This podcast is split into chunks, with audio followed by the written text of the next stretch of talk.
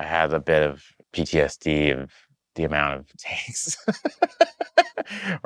You know, the uh, the scene with the fortune cookies. We shot that for six days, and I just remember I'd heard that scene over and over and over again. it was like in my dreams.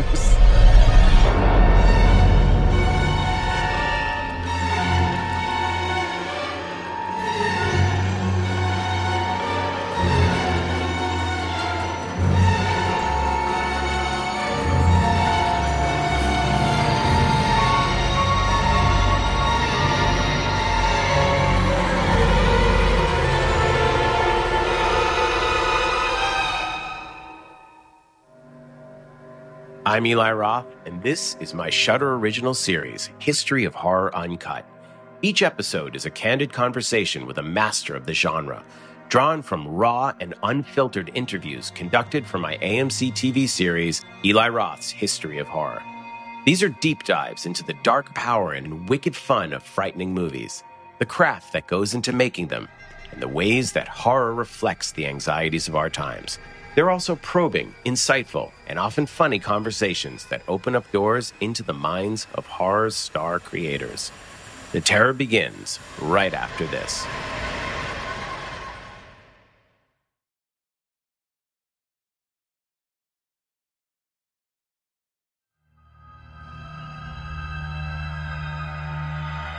You may know Bill Hader from his long tenure in the cast of Saturday Night Live, or as the co creator of the cult TV series Documentary Now, or as the co creator, star, and frequent director of the HBO dark comedy series Barry, which so far has won him two Emmys for comedy acting and multiple prizes from the Directors Guild and the Writers Guild of America.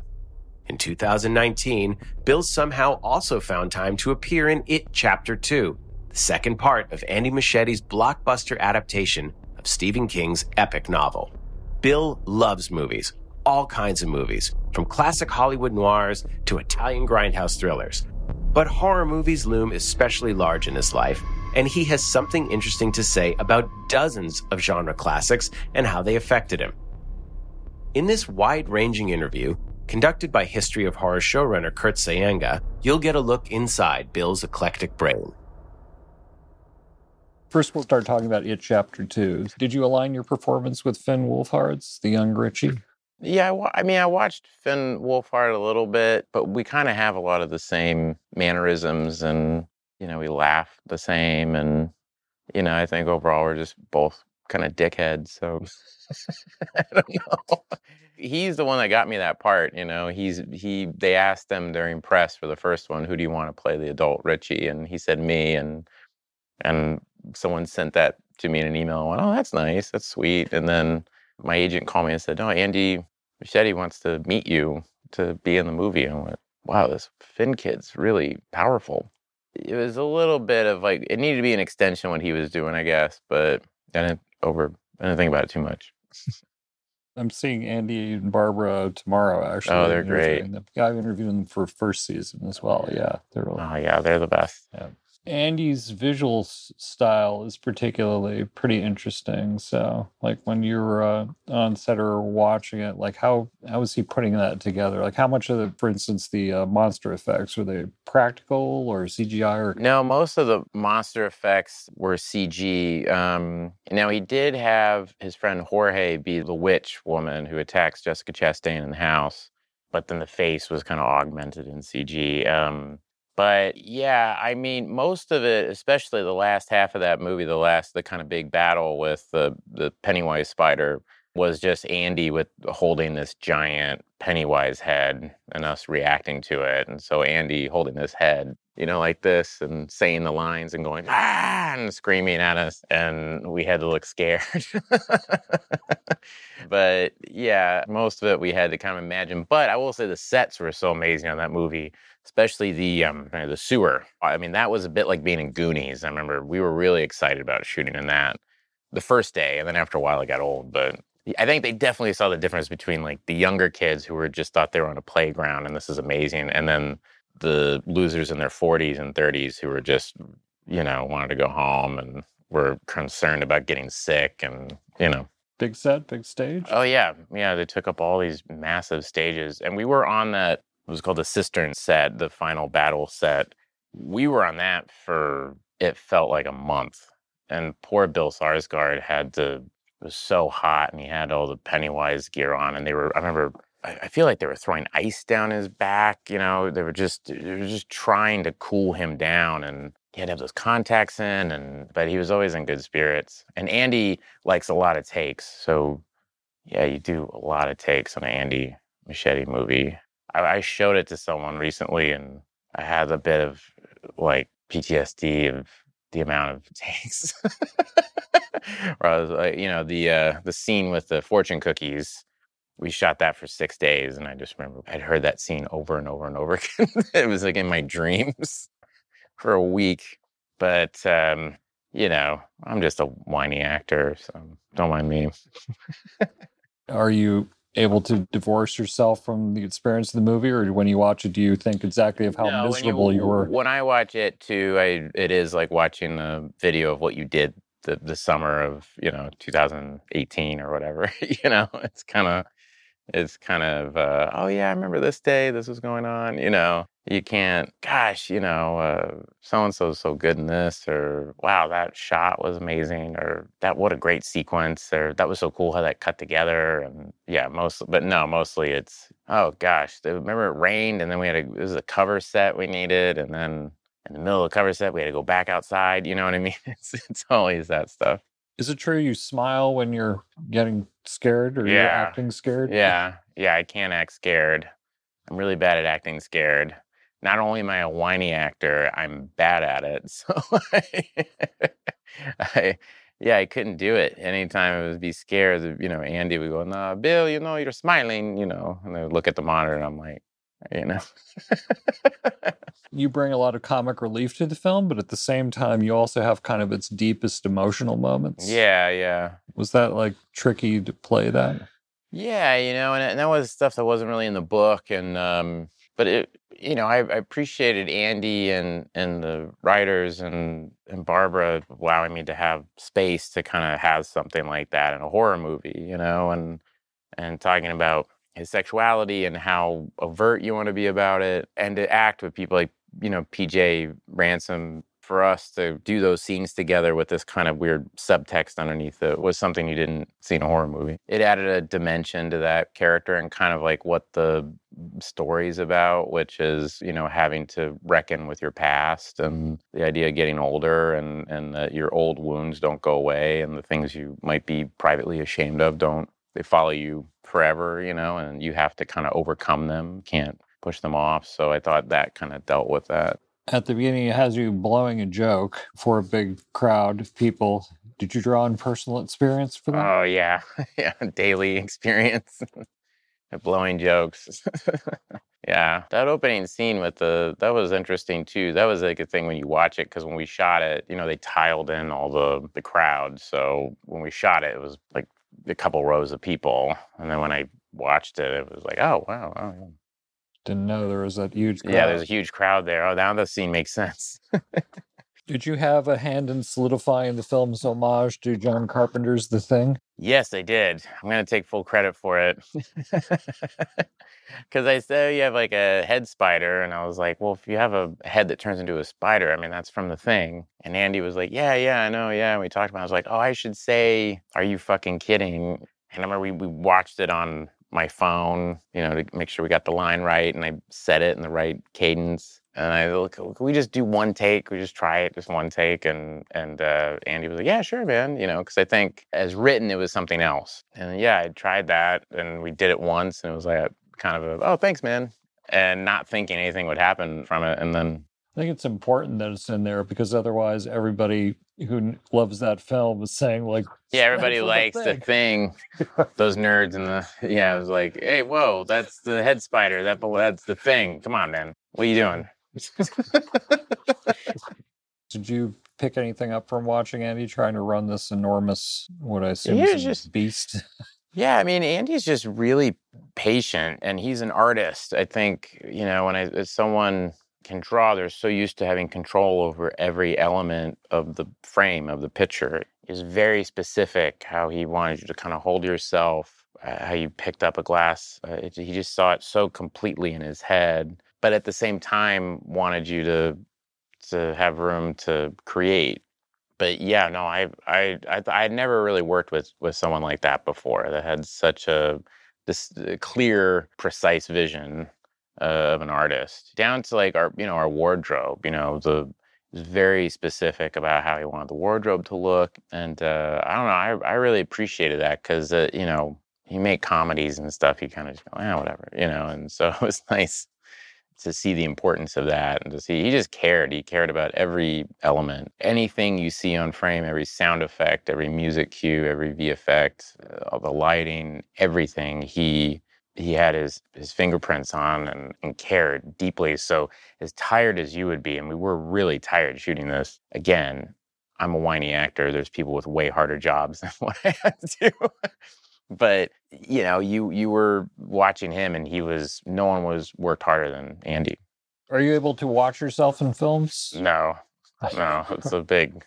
It's hard doing the TV show I do because yeah, when we watch the first cuts, I think now it's just they they put it in the schedule. We watch the first cuts, then Bill needs a week to just deal with the way he looks and sounds, and then I can come back and Say, all right, let's look at it again. No, I, I don't like looking at myself at all.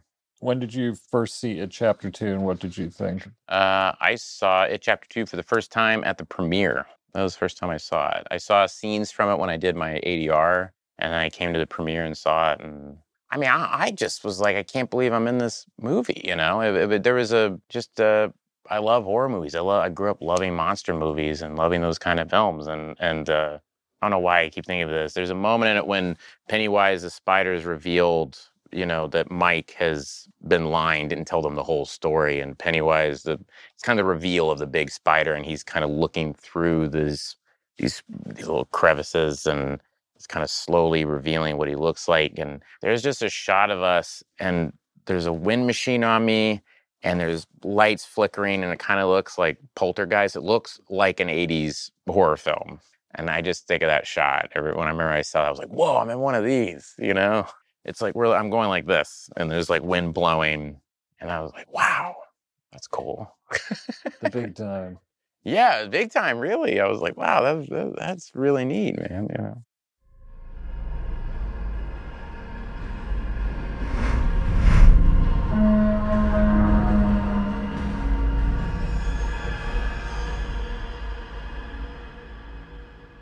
Is the horror genre ideally suited to addressing coming of age stories? I, yeah, I think so. I think, you know, they're always kind of an allegory of something. And when you're, especially monster movies, because you're, you're changing, you know, you're, you're physically changing. I think that's when I was young. I liked the movie Teen Wolf so much because it was like I could relate. I, it was the first film as a as, when I was young that I said, "Oh, that I don't know what the word is, but it's an allegory. you know, I didn't know what the word was at the time, but I was like, oh, it's symbolic of your hair, you're changing. It's about girls and being popular at school and all these things. And, you know, that whole movie is kind of about, you know, puberty basically. Growing up and coming of age, I mean, fear plays a massive part of it. You know, something like Carrie, the opening of Carrie, you know, the girl having her her first period. And to make that a horror scene and to make it one of the really disturbing, uh, incredibly cruel scene. But that that's what horror does, you know, so well is kind of pinpoint those things in your life and kind of amplifies it, things that are are kind of universal for people. And and sometimes they speak to things that you, you might privately think to yourself or things that you never thought and you go, oh my God, what if that happened? Yeah, those are, or, you know, or even like it's not coming of age, but something like Rosemary's Baby, you know, the fear of childbirth, and what if the baby, you know, is a demon, um, you know, stuff like that. It's alive. There's one. Yeah, it's alive. Yeah, yeah. Uh, Larry, who directed that, he just passed away. Larry Cohen. Larry Cohen, R.I.P. Yeah. We had a monster film episode last time called Killer Creatures, but this time we have an episode called Monsters.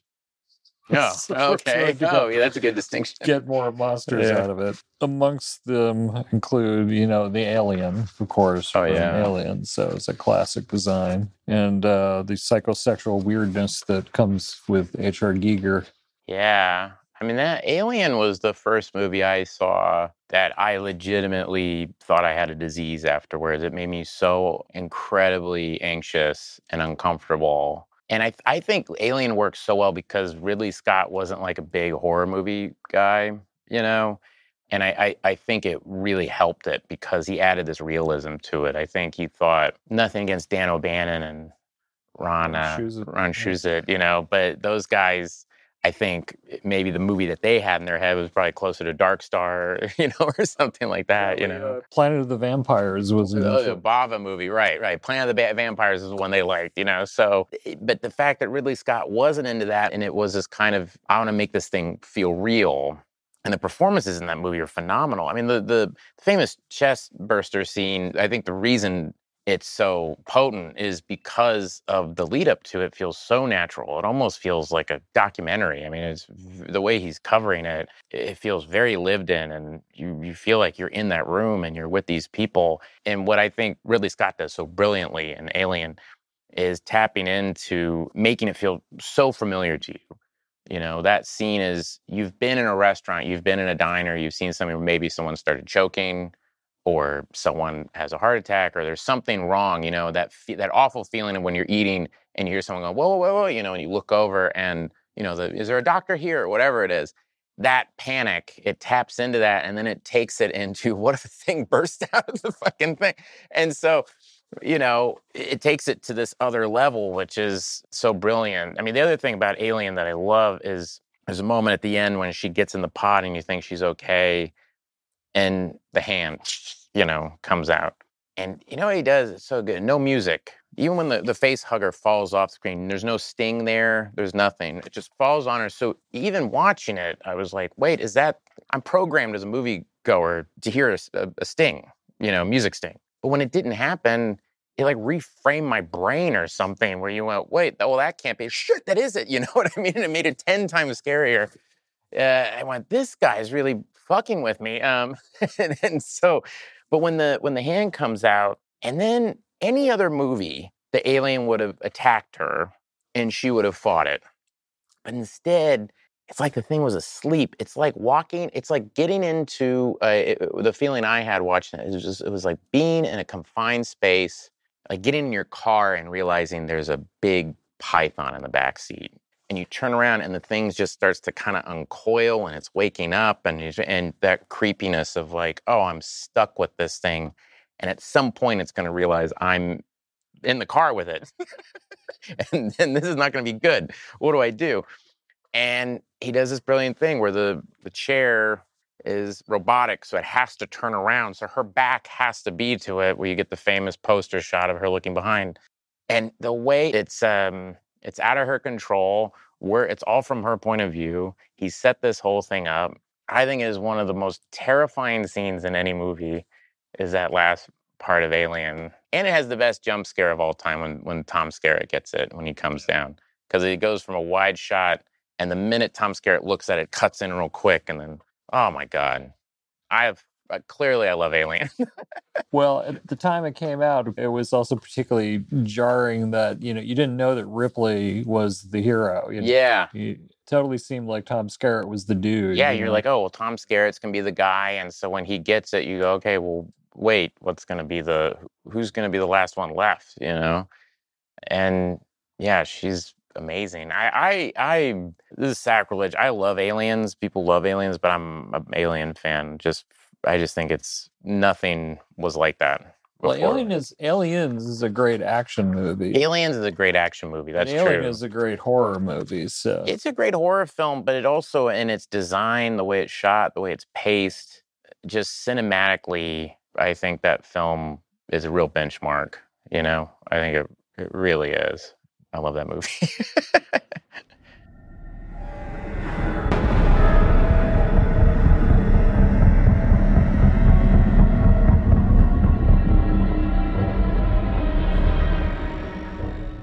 talk about John Carpenter's The Thing oh yeah. and its place in the uh, the pantheon of memorable monster movies. Yeah, I remember the first time I saw the thing. I was probably about twelve, and it was a sleepover.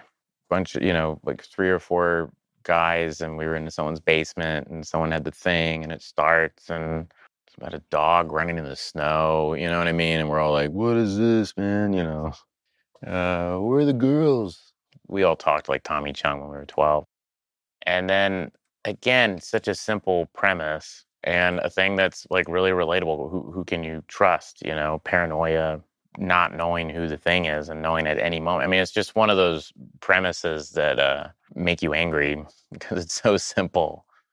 You know, It Follows a movie, a recent, more recent movie that had a similar kind of thing where you're going, oh my God, that's such a good premise. You know, it's so simple. But it all kind of deals with uh, the fear of trusting people, you know, and feeding in on that. And that's, I think that's a thing that a lot of people fear, you know. And there's been a lot of horror movies that dealt with that. But I, I always think the thing is just a lot of fun. And it's also the movie where you're like, oh, Kurt Russell is like a badass. Um, Wilford Brimley is scary. I love the scene of Wilford Brimley where he's like, I'm fine. I'm fine. All right. And there's a noose in the background. Just let me out of here. I'm okay. And you're like, do not let him out of the freaking. and I mean, but the simplest things in that movie work. And that's what John Carpenter does so well is just simple scares. Like, I, I even love the shot when Wilford Brimley is the, here it is, but they say, I left that, I turned the light off when I left. And that their POV and you see the lights on. Okay, someone's been up there. Who's been up there? You know, and where they find the spaceship and and just the creature designs in that with Rob Bottin and did still I think some of the best creature designs in any movie. It's sort of like he did it, then just threw his hands up and said, "I'm done." Uh, maybe it broke his brain. I don't know. I mean, but you know, Stan Winston did the dog, but the Rob Bottin that whole sequence with the head spider where the clear. I mean, that is one of the greatest scares in any movie because you know it's coming. And he does a great thing where you think it's going to be a thing. You think someone's going to turn to the thing, and you think it's going to be that guy. And then you realize, oh, he's having a heart attack. So then you go, okay, someone else has to be the thing. So then you're looking at other people, and he goes, no, it is that guy. That's why he's having a heart attack. so it's a great, it's a great fake out when that moment happens. Yeah, man. And then the ending of it is great. Whereas it's just these, you know, I guess we're just gonna wait. You know, no answers, this this ambiguity. Except only Kurt Russell is breathing. Yeah, I know. Only Kurt Russell seems to be breathing at the end of that movie. And he's also cool enough, even in his state, to say, yeah, fuck you too, you know, or whatever. I always wonder in that moment if there's like a lot of alts, you know? Yeah, fuck you too. Go to hell. You're the thing. You're not no thing. He's like, eh, think of something else, Kurt. That's how John Carpenter talks course. I don't know what you're doing. I was trying to think of another sinister old man, and uh, Will Geer in Seconds comes. Oh yeah, yeah, Seconds. It was like the whole thing's like on a fisheye lens. That was also one of the first black and white movies I always saw like nudity in. You know, and I was like, wait, what?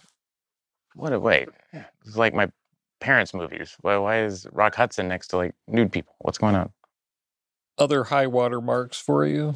You think in the in uh, horror, like what other other things do you? You mentioned Carrie before too. Yeah, Carrie was a big one for me. Again, you know, it's like a, that feeling of being an outsider, the fear of going to school, the fear of of not getting asked to a dance, the fear of being a social outcast. I mean, that's what Stephen King does so well. Is he kind of can take these very universal feelings and fears and put them into something that is so relatable and at the same time so terrible. And uh, revenge and all the people who were terrible to you. Brian De Palma, I think, is one of his best movies. And his kind of bigness, you know, he's bold, you know, it's like operatic, covered in blood and everything, you know. I think it works in that movie really well. Even like the really silly stuff, you know, like when her and William Katt are like spinning around on the it's I've watched that with people and they all start laughing, but I'm like, you know what? That's how it feels when you're in love and someone accepts you, whatever. It's like the whole world's spinning. It's out of control. Like she's so deliriously happy. And I would, my, I think the most terrifying shot in that movie for me, for some reason, is when the blood falls on her. The whole, you know, we're all gonna laugh at you, you know, that thing. And she has her head up like this, and it's when she's sad and it's the moment when she's mad and she like looks down slowly and it's Sissy Spacek's eyes. She's covered in blood, but her eyes are really big and blue. And oh my, I think it's right before the split screen starts. I found that, I remember the first time I saw that, I, I think I backed up a little bit. I went, oh no, oh, this is bad. This is bad. I've never seen her mad yet. I haven't seen her mad yet. This is not good. Yeah, she gives that look. It goes to split screen, and then the drone begins. And and I love um, Piper Laurie in that movie too. It, it seems like a big performance, but I, you know what? I grew up in Oklahoma around a lot of fundamentalist Christian people and and stuff, and it was just, you know, that's how they probably were at home. It felt like being stuck in a house with an insane person because there's a scene with Amy Irving's mom that's earlier where she kind of holds I, I pray for you or whatever. That feels like, you know, she's she's trying to keep it reined in, you know. But then when she's home and it's just her and her daughter, she's uh, you know, nuts. You know, I could see your dirty pillows was on line. Or when she's cutting the eh, she's great.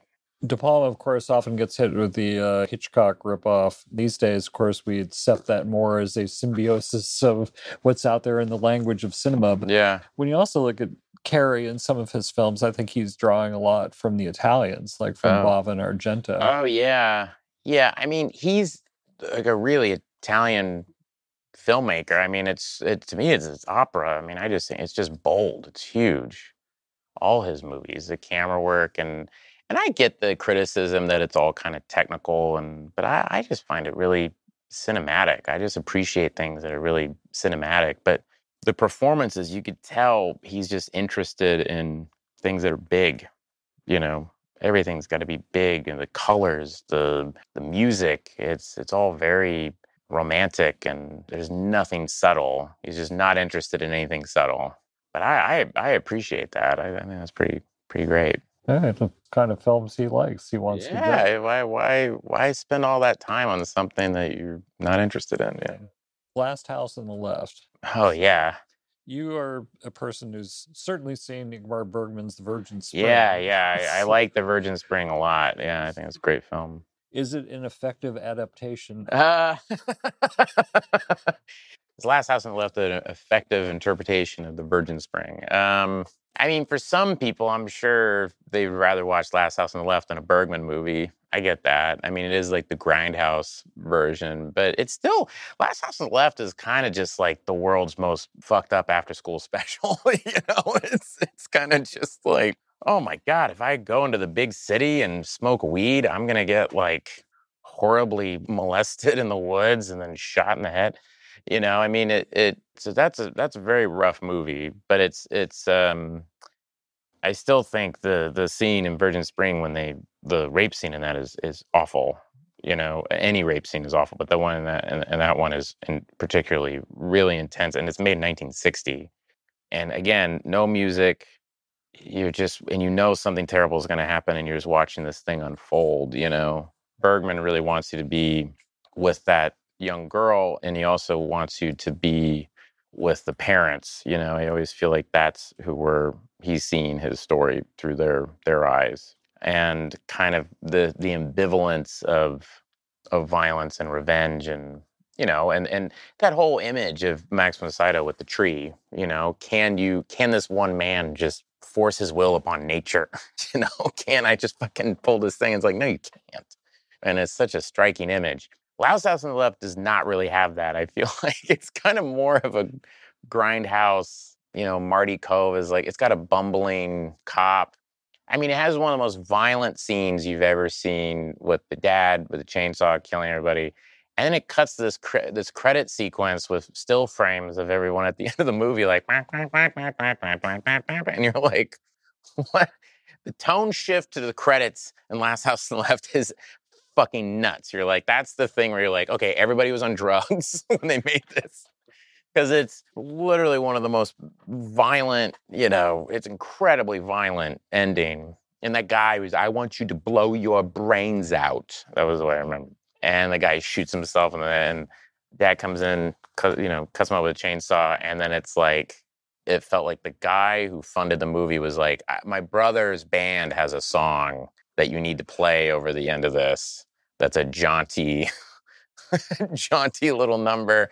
And, you know, have nice pictures of the girls that were raped earlier in the movie. And so it's them smiling and all this shit. I was like, Yeah, this is not a Bergman movie.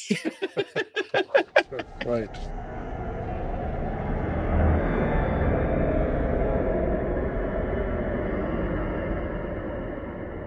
The Evil Dead. I've heard that you love The Evil Dead. Yeah, The Evil Dead. I for me, The Evil Dead was was huge.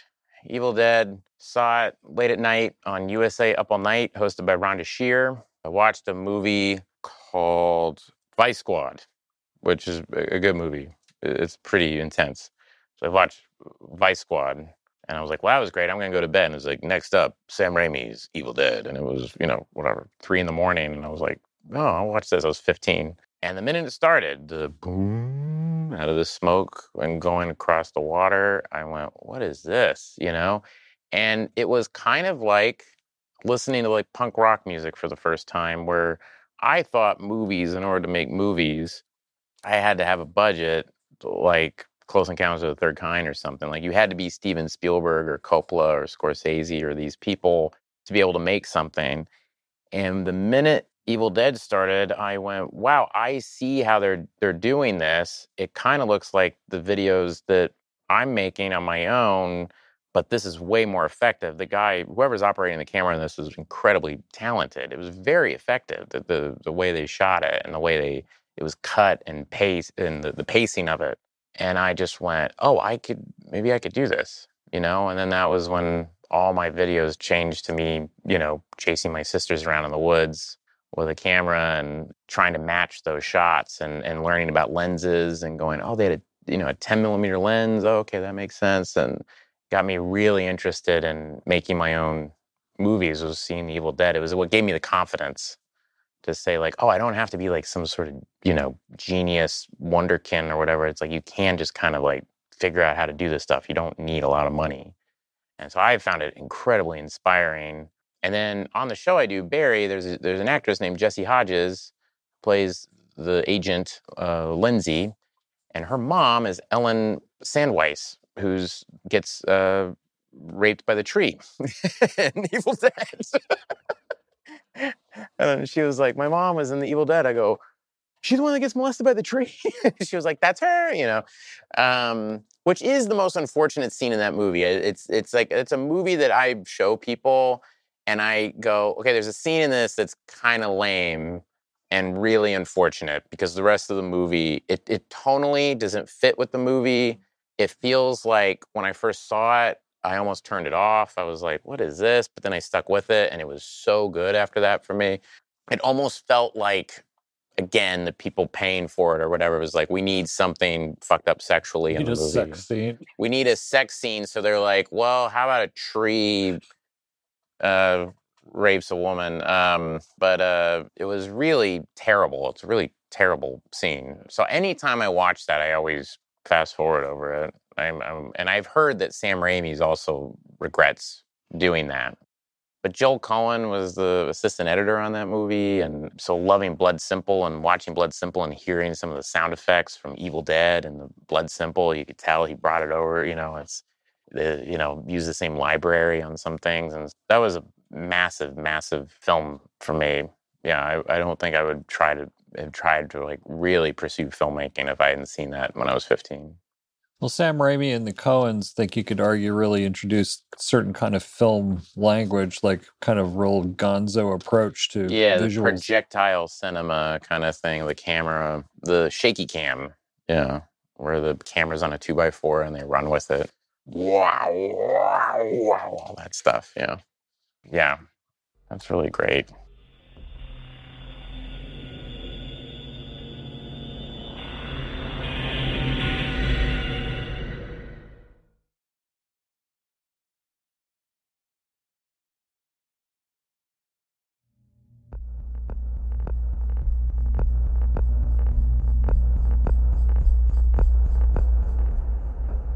Yeah, the original Dawn of the Dead, the George Romero one. Yeah, that was. I love that movie. You know, both that and and Night of Living Dead were, were the first horror films I saw that had that kind of social commentary, where you were like, "Oh wow, you put the horror film in the foreground, and you you get me into the theater because I'm like, oh wow, zombies, zombies in a mall," you know. And then as you're watching, you're like, "Oh, this is actually kind of a great commentary on you know consumer society and you know you can live in a mall and have all these things and never want to leave and then when other people want it that's what it's other humans that fuck up their their utopia not the zombies you know? I thought that was really great. That movie also i love the way it, it, it's all cuts. There's only one dolly shot in that whole movie. The whole movie is just cuts. I mean i you know what i think? When i think of that movie weirdly the images that come to my mind are just that whole open at the tv studio and all the insanity and people running around and you know dummies dummies that guy you know? And then the world's ending and they have to get out of there you know? And then i also always think of when the guy gets shot in the arm the pilot when he's on top of the elevator he gets shot in the arm and it's so bloody but he acts so well when he gets shot in the arm. He starts shaking and i remember seeing that and really feeling it i was like oh my god that's for some reason there's so much awful stuff in that movie but that's the thing i don't know why that I think about when I think of it is the way he sh- he reacts to getting a shot in the arm. What did you think of Eraserhead when you saw it for the first time? Oh man, Eraserhead was just opened up all these possibilities within cinema. You know, you just it wasn't like anything I had seen before. It was so genuine to itself. You know, it was just from somebody who was you could just tell David Lynch. I mean, I'd seen Blue Velvet, so I knew who he was. But then when I watched Eraserhead, it was kind of um, just someone following their instincts and just being just true to themselves. And it was something that so many people told me how weird it was, and I didn't. I go, oh, this is a, a movie about a guy afraid of getting married and having a kid, you know. And you watch and you go, I bet this guy was, you know, married and had a kid and was freaked out. And then I, you know, read his book and yeah, he was. you know, it was just like it was an artistic expression of his fears, you know, of yeah, he's married to someone and her family and and you know, getting this girl pregnant who's a little crazy and not really and she doesn't like him and they have this really acrimonious relationship and he lusts for that woman across the hallway and fear of having a baby and what if that baby is deformed, you know? I always remember when the baby's crying and it's in the night and has the humidifier on and then he turns on the light and the baby has all the sores over his face and Jack Nance goes, "Oh, you are sick." I was like, "Jesus Christ." And then you know the lady in the elevator and the uh, sorry the uh, the lady in the radiator. You know her coming out of the darkness when she sings uh, in heaven. I always thought that was so creepy. She just comes right out of total darkness.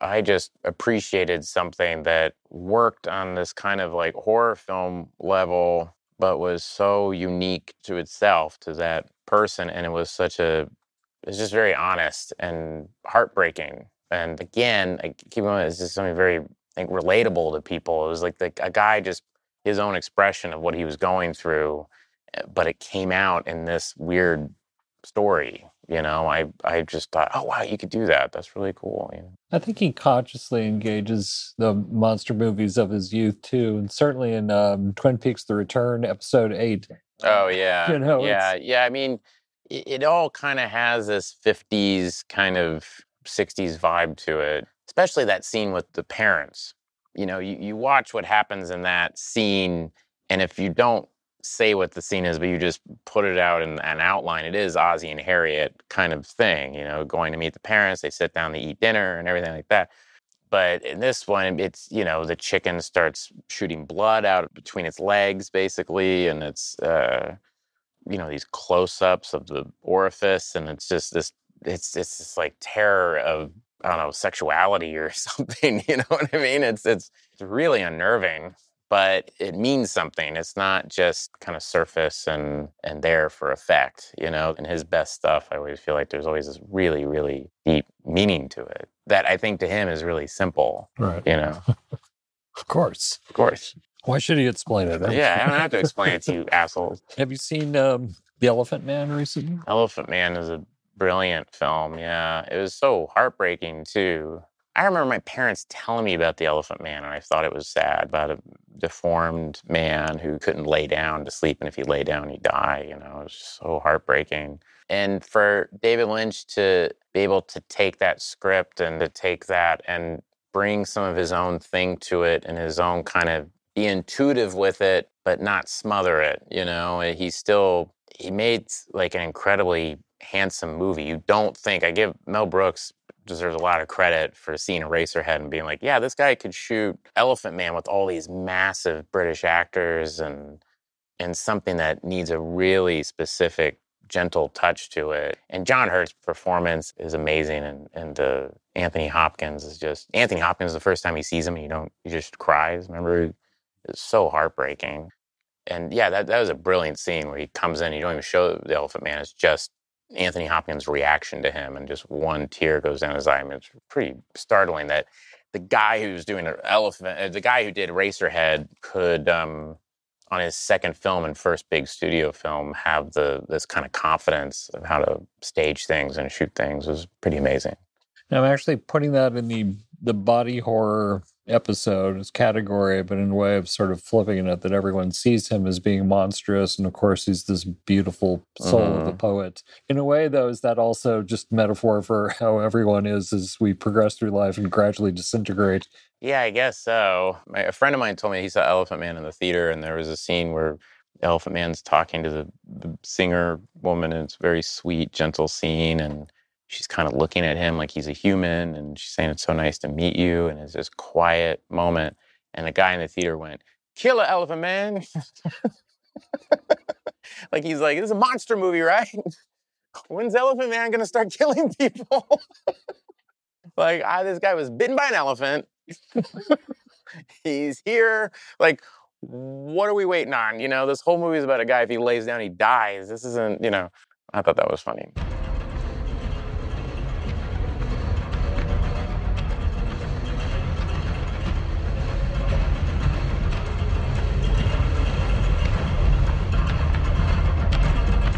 The Texas Chainsaw Massacre. Yeah.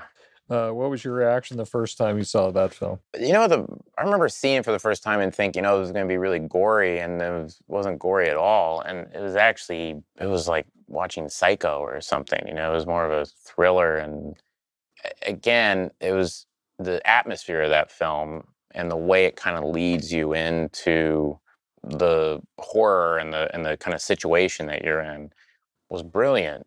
I grew up in Oklahoma and, and was shot in Texas, but I related to the kind of landscape and the, and how hot it that, that movie you feel how hot it is. You feel how it how just disgustingly sweaty and you could almost smell that house. You can that dinner that dinner scene, the long table with all those people, you can almost smell how awful it is. But how Tobe Hooper made something so visceral and so kind of deeply, deeply disturbing and how it just unfolds. So, so I mean, just even they, they show up to that house and you hear the generator running, remember? And that's it. You don't need anything else. You know what I mean? It's just these people talking, you hear a generator running in the background, and there's just something unnerving about it. And then when that guy walks in and trips, and he looks up, and the first time you see Leatherface, and he hits him, and the guy starts shaking on the ground, it's so unnerving and then he takes them in that wong, you know, on the thing, and then the now we're in score, you know. I just that moment is is just that's got to be one of the best horror moments ever.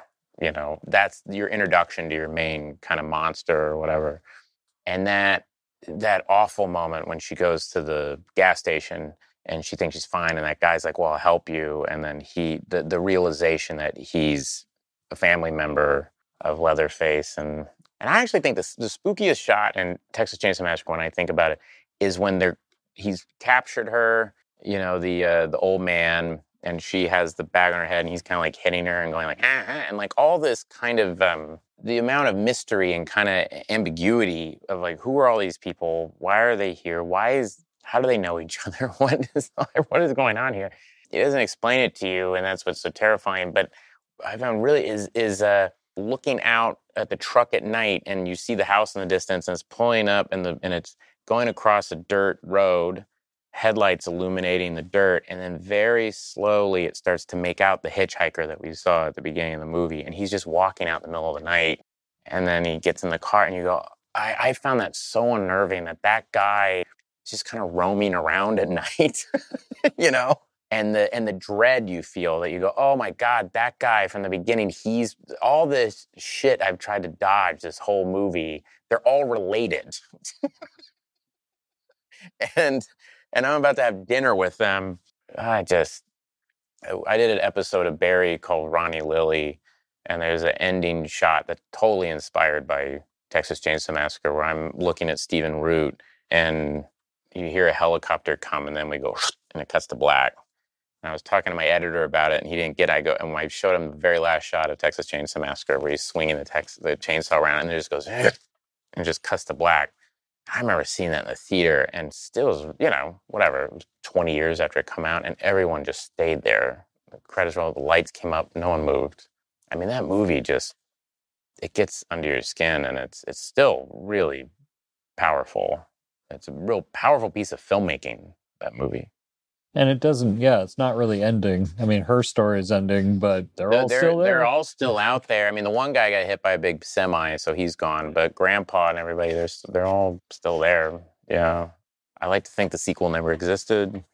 I mean, I know you read, and did a live reading of The Man with Kaleidoscope Eyes. Yeah. Right? So I wanted to ask you about Roger Corman. Oh man, Corman stuff. Roger Corman. I mean, most people think about him as the guy who discovered all these massively famous, important people. When I think of Roger Corman, I think of A Bucket of Blood, A Creature from the Haunted Sea, and the Poe movies. But Bucket of Blood was the one that really, I love that film, you know, with Dick Miller and, and, uh, and I thought it was so funny. That was the thing about it. It was, it was a funny satire about beatniks and like what is art. And the guy dabs a cat through a wall and puts cement over it and he brings it to the art gallery and it's this cat with a you know a knife out of it and he just is like it's called dead cat you know it's just such a lazy name. Charles griffith is like he was a real i think that guy's a really important screenwriter. I mean he really i felt like they kind of created a genre with with a bucket of blood. I, I think that's a wonderful film and, and, Creature from the Haunted Sea, you know, the creature wins at the end, which I was crazy watching it. You know, I was like, how are they going to defeat it? And then it has that that weird thing where it's underwater and it's like with the treasure that it wanted. It's just so janky, but you can tell that the stories were interesting. There was a lot of energy behind it. I always thought there was a lot of energy in the performances, a lot of energy in the way it was shot. Like he's a really good director. I think Roger Corman was. I mean, those Poe movies, Mask of Red Death is a really well made movie, I think. Nicolas Roeg shot it. I mean, it looks great. Like, he got better and then uh, fostered the careers of all these amazing people. But I always appreciated Wasp Woman, I like too. I think it was fun. But I, I just appreciated the um, amount of hard work and ingenuity. I mean, those movies have zero budget on them and they work just based on his strength of will kind of thing, you know. I mean, but they're palpable movies. They're really they're not kind of discarded fare, you know. I I think there's always something to them, especially the ones written by Charles Griffith. I think there was something really interesting about them. Do you like Attack of the Crab Monsters? Familiar with that one? Yeah, th- that and like It Conquer the World are okay. Like I think they're fun, you know.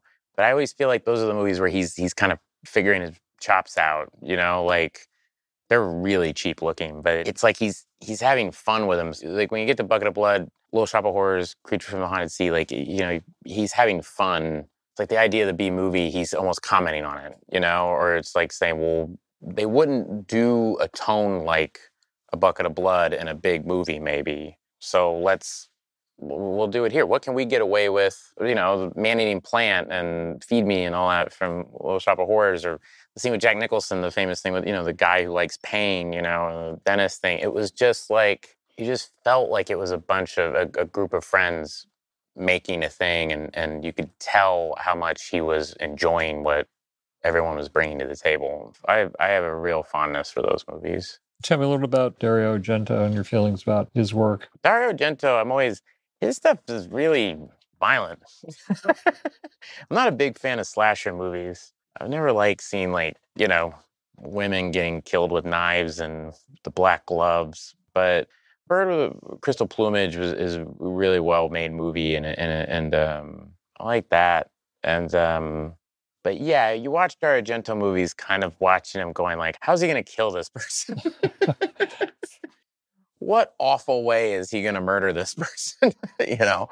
Yeah, his, his stuff I, I I think are okay. I was more of a Mario Bava, uh, Kill Baby Kill, Black Sunday, that stuff. But I, slasher movies were never really my my thing. But with Bava and his, on the one hand, Black Sunday, which is a gorgeous black and white movie. Yeah. But then also when you think of Bava, I think you think of color. Yeah, you think of just a lot of color and and smoke and Kill Baby Kill is a really good movie, I think. But yeah, the Black Sunday is just gorgeous. And again, the opening of that, Barbara Steele getting a mask, the the I mean, Jesus Christ, it's rough. but it's uh the atmosphere of it and um, the the camera work and again it's just very cinematic you know Do you go back to the point where like Häxan, things like that? Do you Mm-mm. throw that on for fun? No. Okay.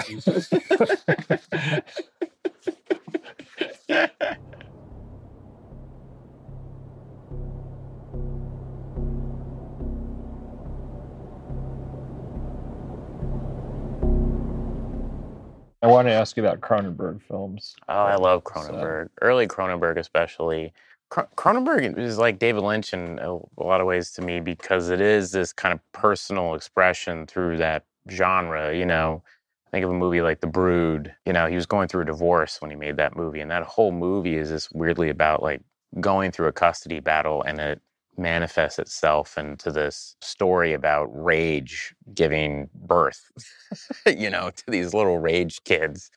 And the thing about Cronenberg movies always strikes me is the is the way that they're lit and the way that they're shot. They seem very grounded. They seem very lived in and it feels very Canadian. You know what I mean? It's the light is very kind of harsh white light coming in on people and everyone's kind of pale and there's something about it being so weirdly kind of familiar and cozy that when then something terrible happens, it is a bigger shock. It's it's the opposite of uh, Mario Bava or Brian De Palma. You know, he wants it to be very calm. You know, there's a really creepy shot in The Brood where they kidnap the main character's kid, the two parka monsters, and they're just three kids walking down the street in the walking down a road in the snow and a car drives past and that just looks like three kids walking down the street you know? And i i'd never really had seen that before. I thought that was really interesting. And the music and everything it just felt very comforting for some reason. And then the stories would be about these really these things that you wouldn't even want to uh, you know especially the kind of sexual things and something like shivers rabid you know marilyn chambers was the thing in her under her armpit and the idea of you know sexually transmitted diseases and the terror of, of sex sex being the thing that destroys you. I, I think that the end of shivers is really terrifying when they're the that slow motion shot of them in the pool and her kissing him and the music and everything. I, really disturbing. He was able to tap into a thing that, again, is very universal within people. You know, Videodrome, you know, something like that, where the idea of we've all kind of had the thing of watching something that we probably shouldn't be watching, and we're kind of tantalized by it in some way, but we we don't know why or shouldn't be watching this, or we're curious about it.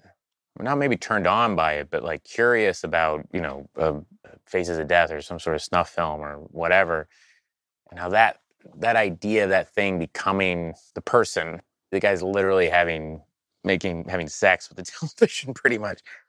But again, and like David Lynch, David Cronenberg's very intuitive. You know, it's it's it all feels very personal. Uh, James Woods pulling the gun, that image of him just pulling the gun out of his stomach, and then it that weird, it's like an appendage of his body. And when he when the television shoots him you know and then the tv becomes his chest with the bullet holes on it so they're one and the same and all this i i just thought what am i watching? But i understood it on some i didn't know if this is what the guy was intending but i understood it on some intuitive level. That idea of videodrome and hey, we have this signal of this thing when the guy's showing it to him, and it's that awful footage of a woman being beaten in the, the wall. I think the wall is electrified, is what the guy said. It's awful. But you go, why am I wanting to watch this? And the idea of this guy who who runs in that, that's his, you know, that's his currency, and what that stuff does to him, I, I thought was really fascinating. And and I, David Cronenberg also deserves a huge thing about how he treated sex in horror films not in terms of a slasher movie. It never felt gratuitous to me. It was always this kind of the fear of it and the urges of people and you know, and all these these deep repressed things that people don't want to think about and what if they all came out and but you know, that aside, like David Lynch too, the kind of 50s monster stuff that he grew up with, which you kind of feel can seep into his work.